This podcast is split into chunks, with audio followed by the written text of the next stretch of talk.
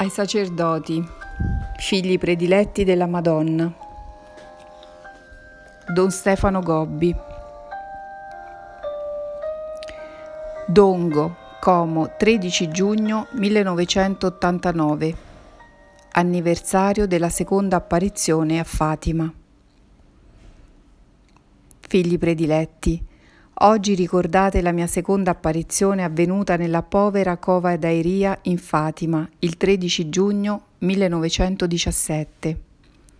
Già da allora io vi ho predetto quanto voi state vivendo in questi tempi.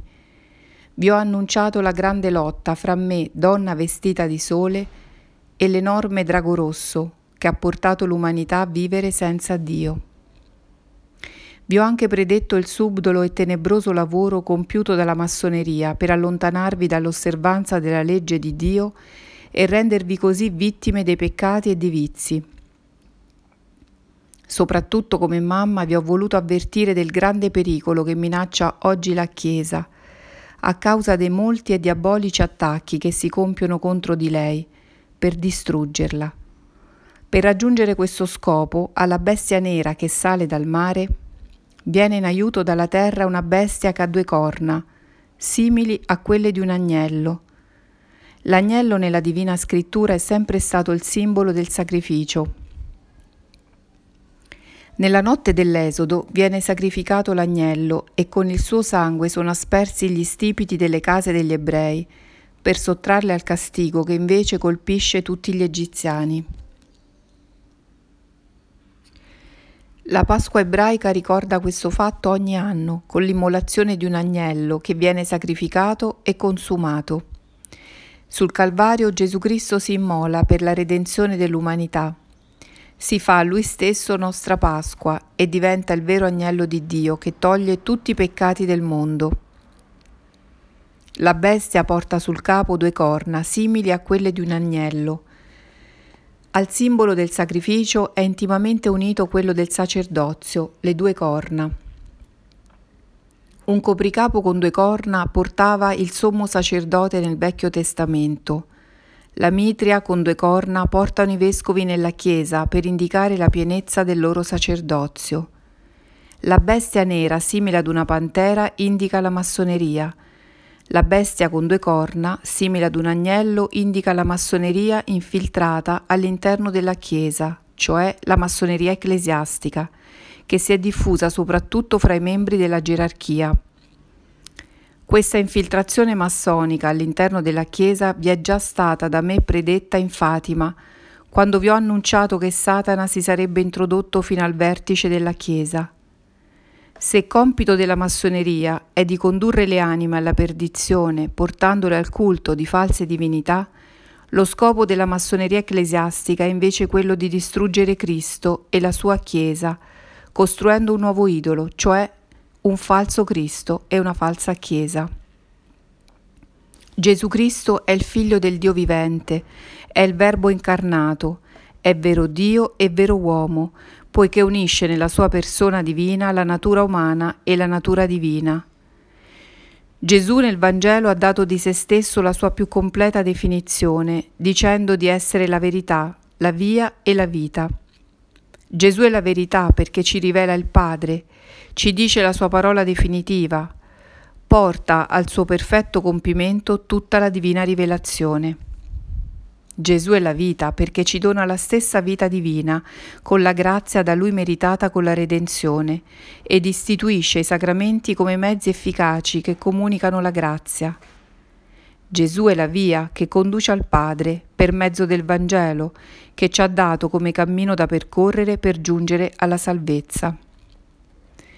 Gesù è verità perché è Lui, parola vivente, fonte e sigillo di tutta la divina rivelazione allora la massoneria ecclesiastica agisce per oscurare la sua divina parola per mezzo di interpretazioni naturali e razionali e nel tentativo di renderla più comprensiva ed accolta, la svuota di ogni suo naturale contenuto.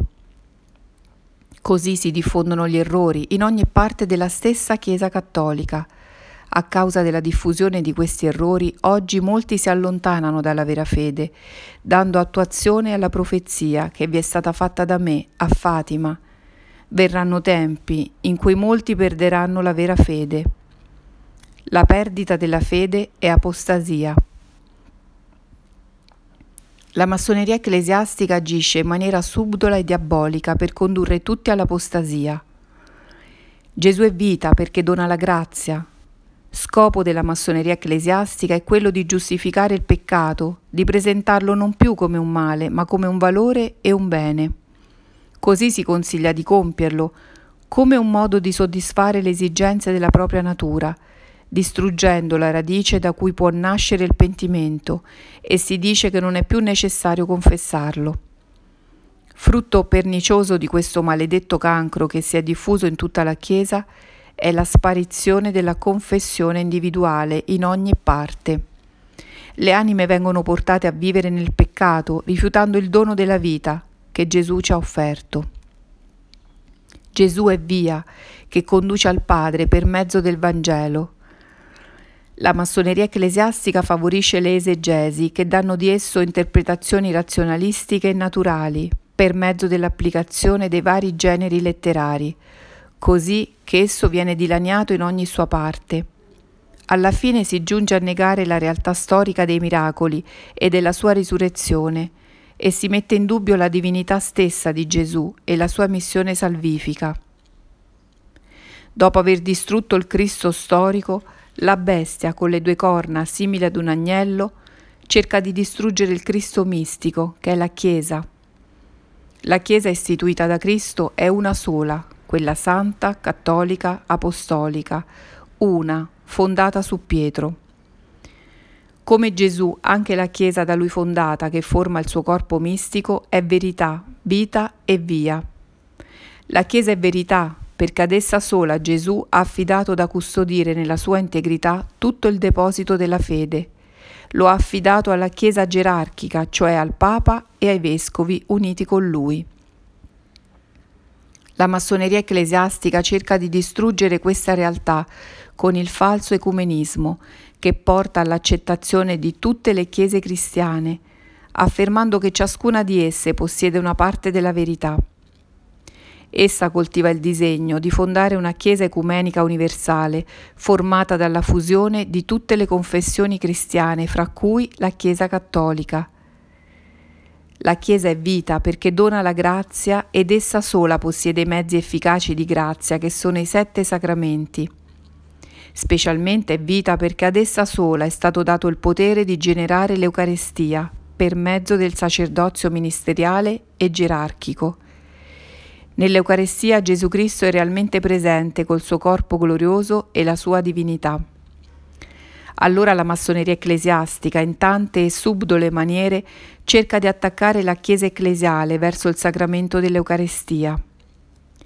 Di essa valorizza solo l'aspetto della cena, tende a minimizzare il suo valore sacrificale, cerca di negare la reale e personale presenza di Gesù nelle ostie consacrate per questo si sono gradualmente soppressi tutti i segni esterni, che sono indicativi della fede, nella presenza reale di Gesù nell'Eucaristia, come le genuflessioni, le ore di adorazioni pubbliche, la consuetudine santa di circondare il tabernacolo di luci e di fiori. La Chiesa è via perché conduce al Padre per mezzo del Figlio nello Spirito Santo sul cammino della perfetta unità. Come il Padre e il Figlio sono uno, così dovete essere una sola cosa fra voi. Gesù ha voluto che la sua Chiesa sia segno e strumento dell'unità di tutto il genere umano. La Chiesa riesce ad essere unita perché è stata fondata sulla pietra angolare della sua unità, Pietro, e il Papa che succede al, di, al carisma di Pietro. Allora la massoneria ecclesiastica cerca di distruggere il fondamento dell'unità della Chiesa, con l'attacco subdolo e insidioso al Papa. Essa esordisce le trame del dissenso e della contestazione al Papa, sostiene e premia coloro che lo vilipendono e gli disubbediscono, propaga le critiche e le opposizioni di vescovi e di teoli- teologi. In questa maniera si demolisce il fondamento stesso della sua unità e così la Chiesa viene sempre più lacerata e divisa. Figli prediletti, vi ho invitato a consacrarvi al mio cuore immacolato. e ad entrare in questo mio materno rifugio, soprattutto per essere preservati e difesi contro questa terribile insidia. Per questo, nell'atto di consacrazione del mio movimento, io vi ho sollecitato a rinunciare ad ogni aspirazione di fare carriera. Così potete sottrarvi alla più forte e pericolosa insidia usata dalla massoneria per associare alla sua setta segreta tanti miei figli prediletti. Vi porto ad un grande amore a Gesù verità, facendovi coraggiosi testimoni di fede, a Gesù vita, portandovi a grande santità, a Gesù via, chiedendovi di essere nella vita solo Vangelo vissuto e annunciato alla lettera. Poi vi conduco al più grande amore alla Chiesa, vi faccio amare la Chiesa verità, facendovi forti annunciatori di tutte le verità della fede cattolica, mentre vi opponete con forza e coraggio a tutti gli errori. Vi rendo ministri della Chiesa vita, aiutandovi ad essere sacerdoti fedeli e santi. Siate sempre disponibili alle necessità delle anime e presentatevi con generosa abnegazione al ministero della riconciliazione e siate fiamme ardenti di amore e di zelo verso Gesù presente nell'Eucarestia. Nelle vostre chiese si torni a fare con frequenza le ore di pubblica adorazione e riparazione al Santissimo Sacramento dell'altare. Vi trasformo in testimoni della Chiesa via e vi rendo strumenti preziosi della sua unità. Per questo vi ho donato come secondo impegno del mio movimento una particolare unità al Papa. Per mezzo del vostro amore e della vostra fedeltà, il disegno divino della perfetta unità della Chiesa tornerà a risplendere in tutto il suo splendore. Così alla tenebrosa forza che oggi esercita la massoneria ecclesiastica per distruggere Cristo e la sua Chiesa, io oppongo il forte splendore della mia schiera sacerdotale e fedele, perché Cristo sia da tutti amato, ascoltato e seguito, e la sua Chiesa sia sempre più amata, difesa e santificata. In questo soprattutto risplende la vittoria della donna vestita di sole, e il mio cuore immacolato ha il suo più luminoso trionfo.